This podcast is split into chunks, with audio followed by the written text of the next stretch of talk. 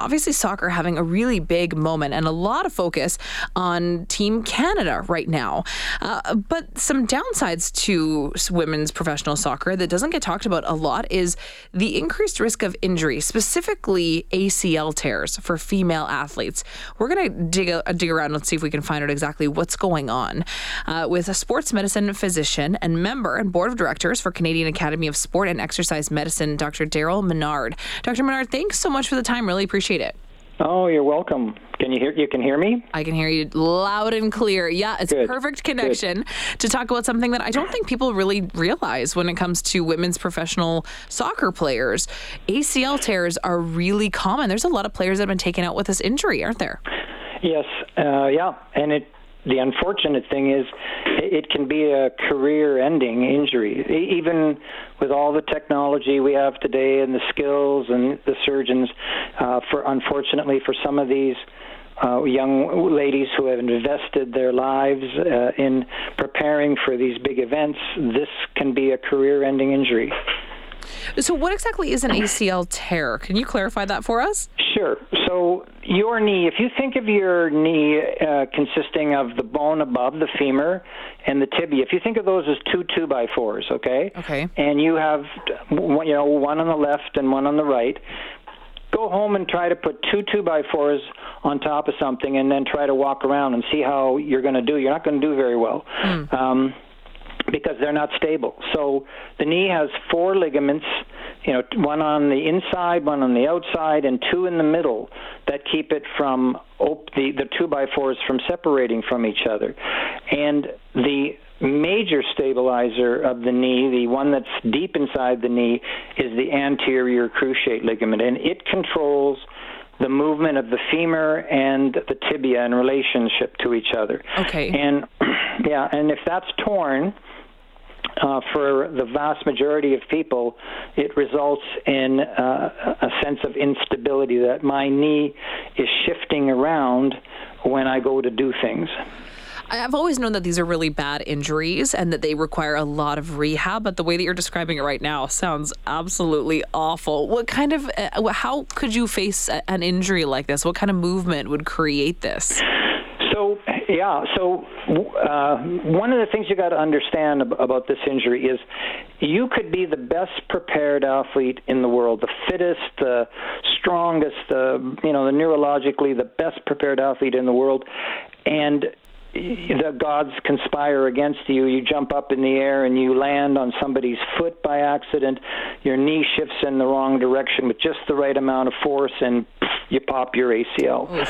And so, um, but generally speaking, in soccer, the most common reason, the three big risk uh, movements are cutting. So I'm running towards you with the ball and I don't want you to get it, so I'm going to cut to the left or cut to the right and try to move around you. So planting my foot and moving in one direction. So that's one risk.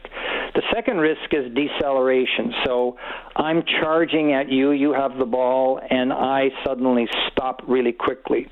So uh, that's the second one. And the third one is landing. So we both go up to head the ball in soccer, and then we come down, and I don't land well, uh, and my knee is at an angle, and then boom, you pop your A C L. So those are the three, the three big mechanisms uh, in soccer. So why is this something that's that's more prevalent amongst women? Well, yeah, that's a, a great question, and the answer is uh, it's it's. considered to be multifactorial. So there are there are several things that actually uh, work against women in this regard. So one of them is anatomical. So women, you know, besides the obvious, women are not built the same as guys are. So they tend to have their femur where that A C L is. There's a little thing called the intercondylar notch. It can be narrower, and when and the, the A C L can get caught on that. And if you think of putting a rope over the edge of something sharp and then pulling on it, it makes it easier to snap. Their A C Ls are, on average, are uh, their cross section is smaller, so they're thinner. Their joint, knee joint, tends to be a little bit more loose than the average guys.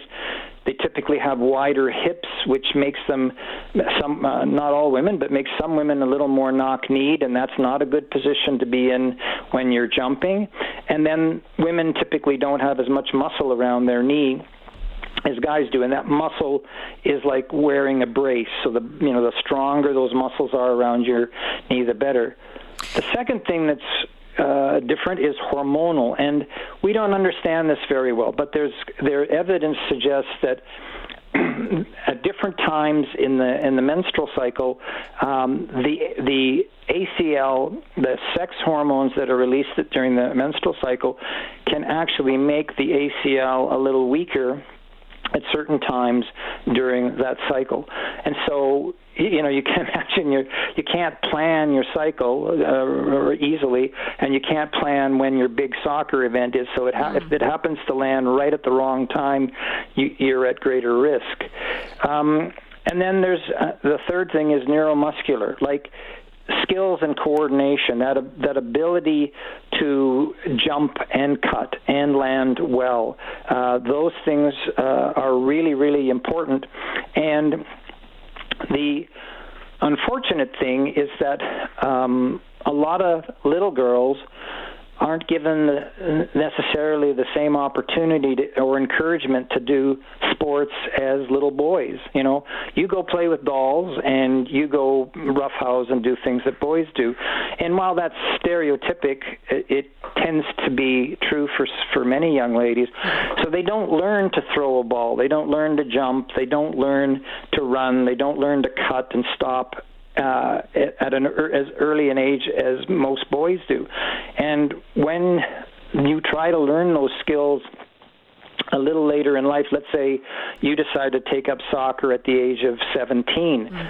It's way harder to learn those skills uh, than it is when you're seven years old.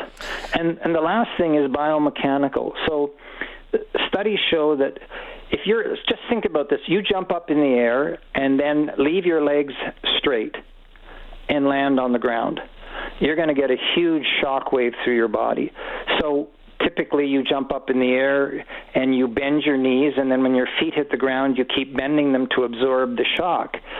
So the studies show that women tend to bend their knees less when they jump, and the other thing is that they tend to actually let their knees dip towards the inside of their body. So we, we call that valgus, but it's it's going into a knock-kneed position.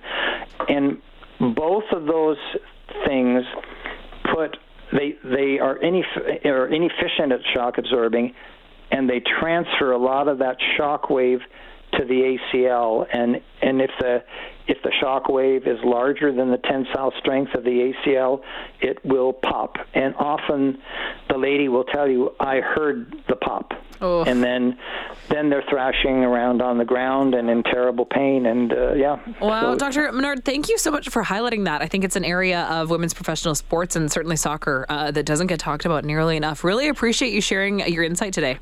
You're most welcome. Thank you for having us on, and I hope that this helps some people in your audience to uh, be a little bit more aware of this important problem. Of course. Take care.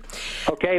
That's Doctor Darrell Menard, sports medicine physician and member of the board of directors for Canadian Academy of Sport and Exercise Medicine. Women face an increased risk of A C L tears amongst over their male counterparts.